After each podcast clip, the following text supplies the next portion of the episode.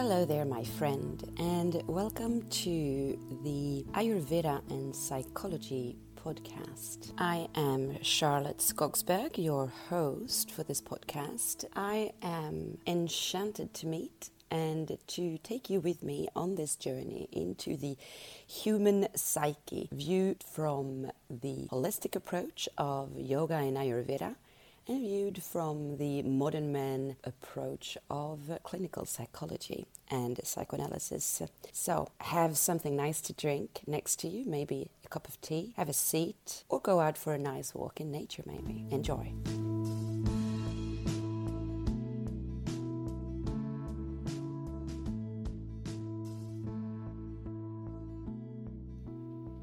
In this episode that focuses on Ayurveda, I wanted to speak to you about what the Ayurvedic lifestyle actually looks like.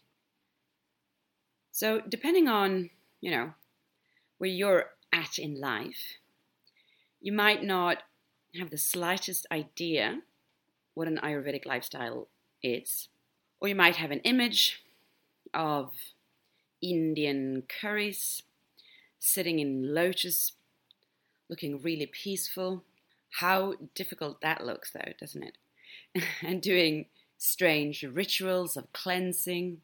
We might have been in touch with it a little bit, and so you have looked into the whole health scene, and you might be longing for some peace of mind and natural living. And in that case, you might have an image of a relaxed, uh, lean person standing in loose clothing on a mountaintop doing some yoga, eating very specific foods just for you. Just not really maybe being a part of the rest of modern society. And they're also right in a certain way. Yes, Ayurveda did originate in India and it is deeply rooted in the Indian cuisine, therefore. It's also closely related to yoga. We even call them sister sciences. And yes, absolutely, you can come to a point of being very relaxed and lean, and well, you might also be standing on a mountain. Why not? All of this is possible when you live an Ayurvedic lifestyle. But what you really need to know in order to understand the lifestyle is this. Whether we like it or not, we are a part of a whole.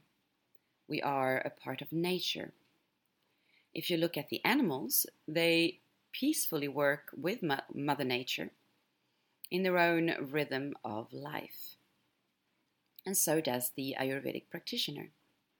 It means that we are active when the sun is up and we rest when the sun is down. Therefore, we do not necessarily need to practice intermittent fasting or the 5 2 fasting, or whatever is the latest trend. Because if you only eat when the sun is up, you will automatically fast for at least 15 hours every single day. And the practice of Ayurveda is self knowledge, really. Because when we have that, we can adjust to everything inside and outside of our skin on a daily basis. You become aware of the subtle changes in the atmosphere, and so you adjust accordingly in order to find homeostasis, which basically means in order to find an internal balance. For instance, the heaviness in the air just after sunrise and before the sun is so high that it's really dry is the best time to exercise.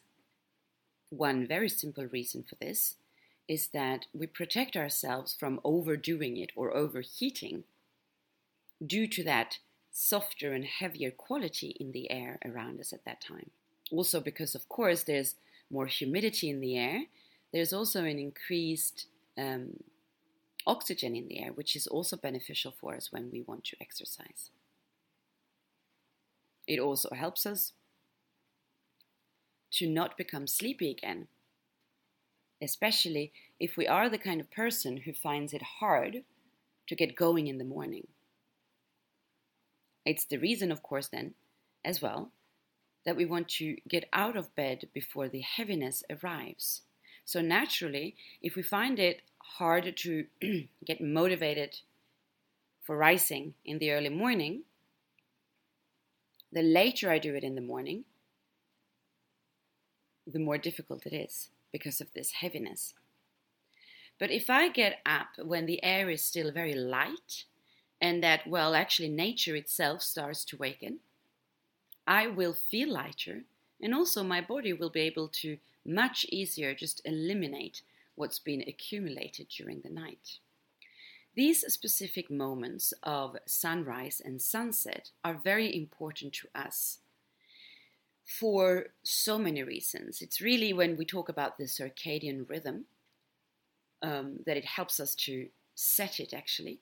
Sunrise and sunset are the body's ways of realizing if it's a time to be awakened and active or a time to be passive and sleeping. As the day cools down, because the sun is getting lower in the sky, so when we go towards sunset basically, that heaviness in the atmosphere comes back. This is then the perfect time to also cool down our bodies and prepare ourselves for the night. We therefore want to have our last meal of the day as close to this sunset as possible. Because, of course, this cooling down will affect the digestive fire, so it will cool down the digestive fire as well. It's the reason, as well, of course, that we prefer having the biggest meal of the day when the fire is the strongest, which means when the sun is the highest in the sky. That's when the air is really hot and dry at that time. And so, therefore, the temperature is high too, which will increase our temperature, which will increase our digestive fire. We therefore want to have our biggest meal in the middle of the day, somewhere between 10 a.m. and 2 p.m. And the way that it plays in the 24 hour cycle, it's of course then how it plays in the kind of 12 month cycle as well. Living an Ayurvedic lifestyle means that I will adjust what I do and when, depending on, well, these external circumstances that by the way, I cannot control, so either I will keep fighting against it and always lose, or I will surrender to it and go with the flow, like the animals do, and the plants, all other organisms, really. We can note that, quite interest, interestingly enough, eating what's in season tends to be going hand in hand with what the Ayurvedic logic says as well. So, typical autumn vegetables coming from the roots, you know, the root vegetables, the more heaviness, sticky ones that are very often yellow orangey in color, for instance, are exactly what Ayurveda prescribes to balance the vata imbalances that happens when we're in these so to say, in between seasons that are really what happens around autumn and also in spring to a certain extent.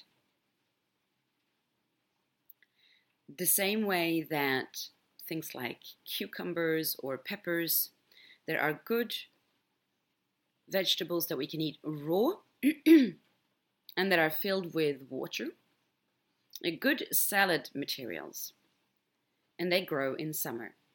And raw vegetables filled with water are really the best option to calm down pitta, the fire. The fire element that is, of course, high in summer.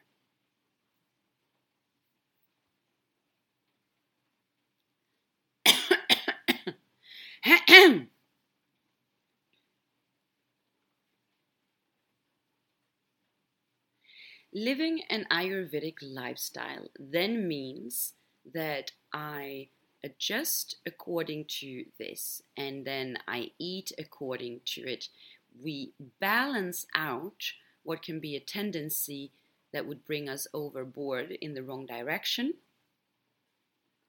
And we know how we function ourselves.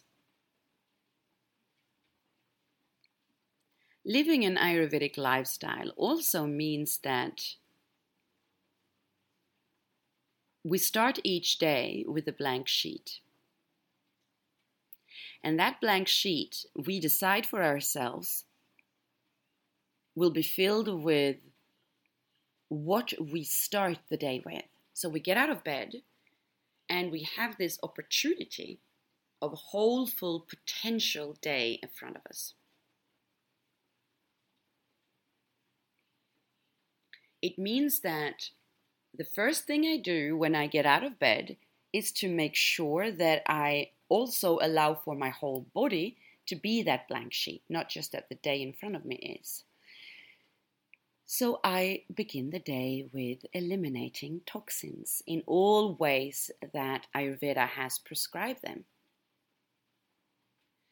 I eliminate physical toxins through the tongue. I help the body to um, release my bowel. I help as well to release toxins that are a little bit more challenging, not yet in the bowel or on the tongue and things like that, by sweating.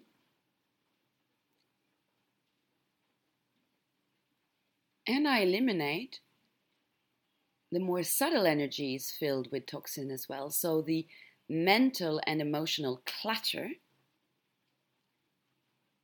through things like meditation, through things like journaling. Actually, by having a routine that I do every single day in the morning, just for me, in itself is a cleansing of the mental and emotional clutter. Anyone who has never done these things will be reluctant to it and question, well, whatever, if you say so. And anyone who has been doing it is a confirmation that that is so. So you choose which camp you want to be in.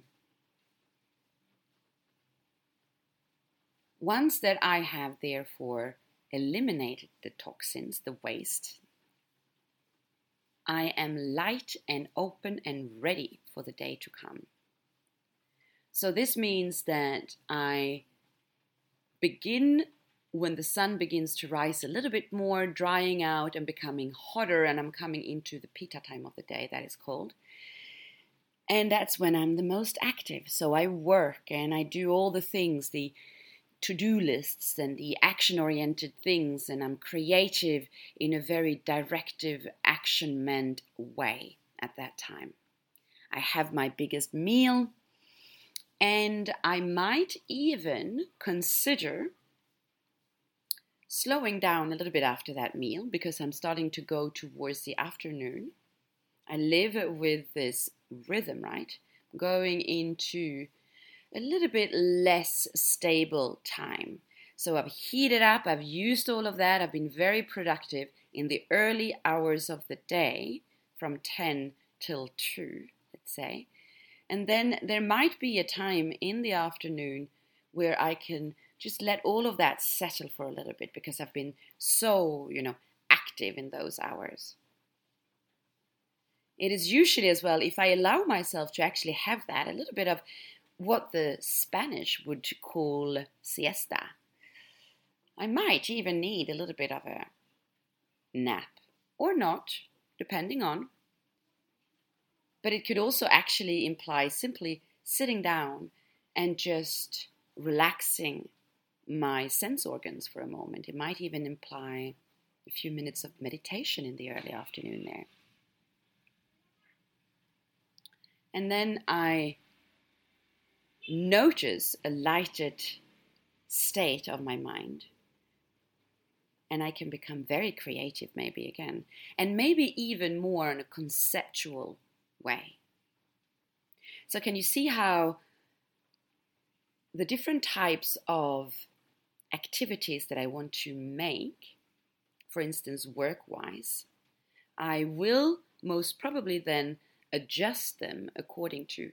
There are certain things that needs to get done that are very action oriented, that has a goal and a purpose and is very specific that I might then do at a specific time of the day because I also feel that that's when my sharpness in is, is in that sense. Then I have my meal. I might take some time to allow for everything to settle so that the waters can clear again when the mud has settled. And then somewhere there in the later afternoon, I become very clear minded. Maybe not so much as in the doing things, but maybe I'll become clear minded as in having new ideas. This might also depend on my own personal constitution. So this might vary a little bit, or it might look different from one person to the next. And then the closer I get to sunset,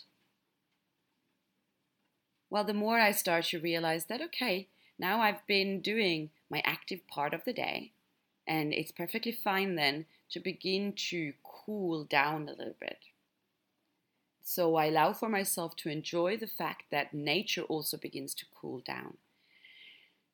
I will have my dinner, my last meal, around this time so that I don't cool down too much before having it.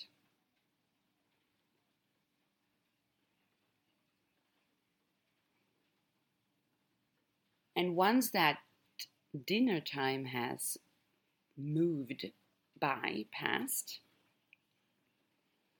I progressively begin the work of cooling down my body to prepare it for sleep.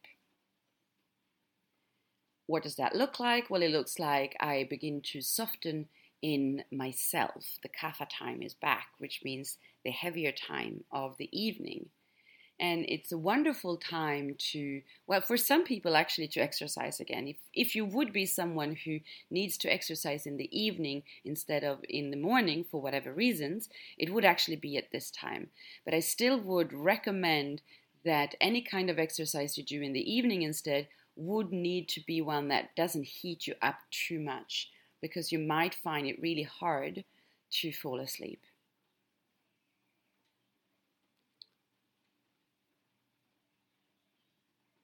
it might look like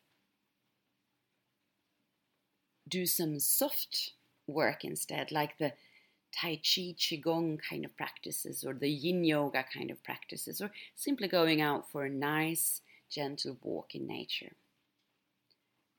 So that when you come to the time when it's time to actually go to bed, you, you can feel that nice accomplishment of the day which will of course enhance the resting in itself. It's what it looks like to live according to the rhythm and according to the Ayurvedic lifestyle. But there are other things as well in this. You see, the principle of Ayurveda is that we prevent instead of cure. So, this means as well that I make certain choices in life. When I am standing in the battlefield of should I do this or should I do that? Should I listen to what my body needs or should I indulge in doing things that isn't really right for me, not at the right time, not right for the physical body? Then I'm once again in the questioning do I want to prevent disease, imbalance, rupture, or do I indulge in it and then I try to cure it instead? Living according to an Ayurvedic lifestyle would mean I rather prevent it because I rather have good health that's sustained and longevity, therefore, maintaining my youth.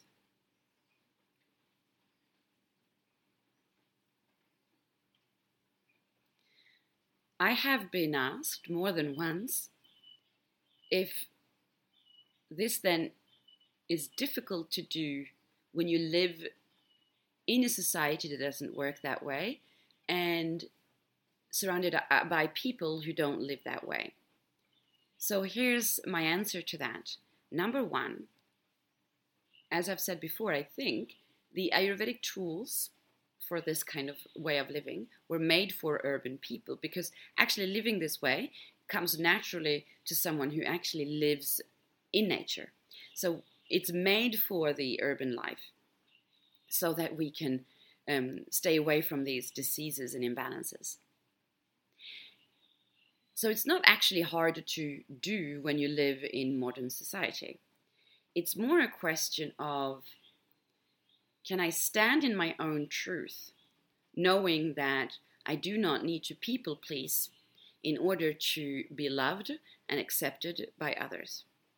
And if other people do not accept that I actually stand in my truth, that I have these boundaries, which means basically that I have these preferences of staying healthy and living a joyful, light, spiritual life, then maybe it is also time to release toxins when it comes to relationships and toxic relationships, because that is what it is, actually.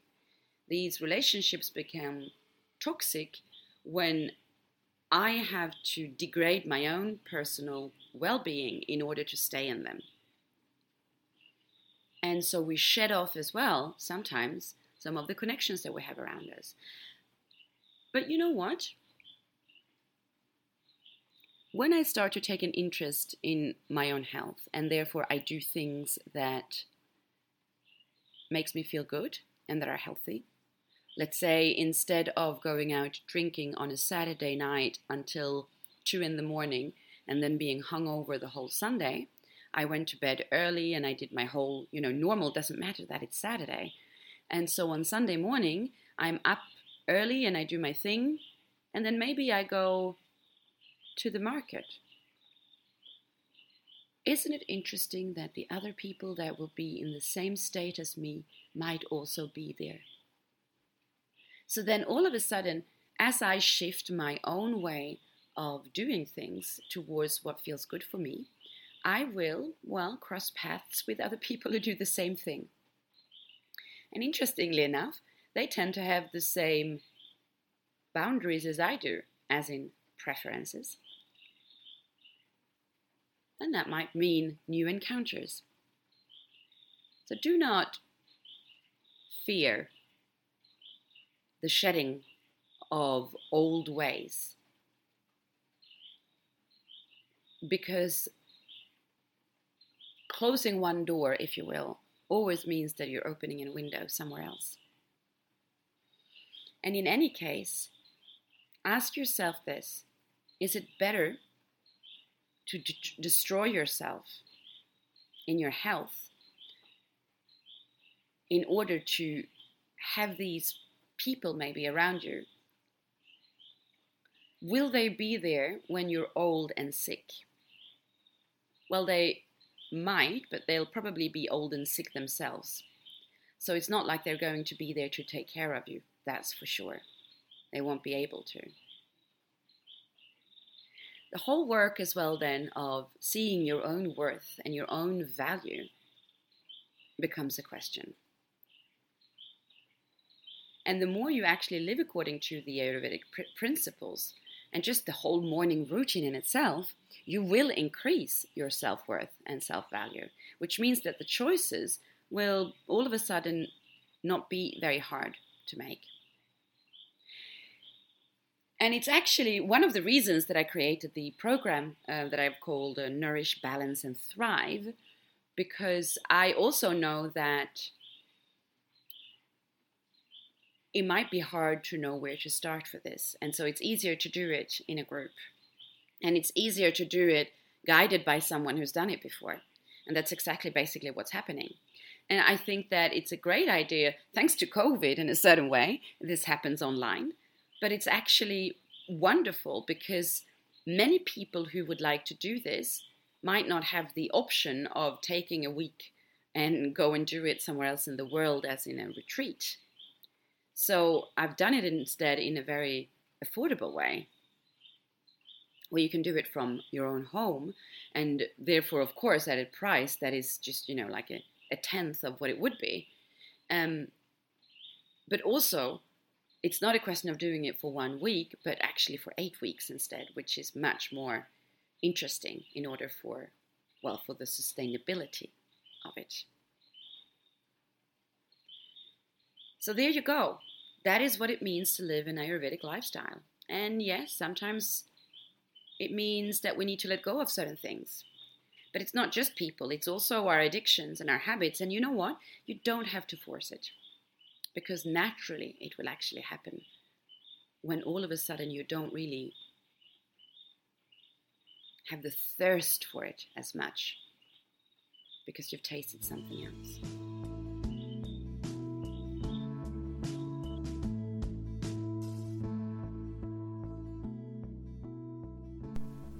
Thank you so much for choosing to listen to this podcast and this episode. I am very grateful. If you enjoyed this and you think that other people could enjoy this, please help me to spread the word. Share this episode on any channel that you have of social media or messaging. And even more so, I would really appreciate if you know one other person who might benefit from my words today specifically. Take that one minute it takes to simply share this episode with one person. Remember that there's a human being on the other side of your phone, of your earpods, of this microphone. And I would love to hear your thoughts on what I've been talking about. So please leave a comment. Send me a message directly if you wish. This is Charlotte. This is me. See you next time. Namaste.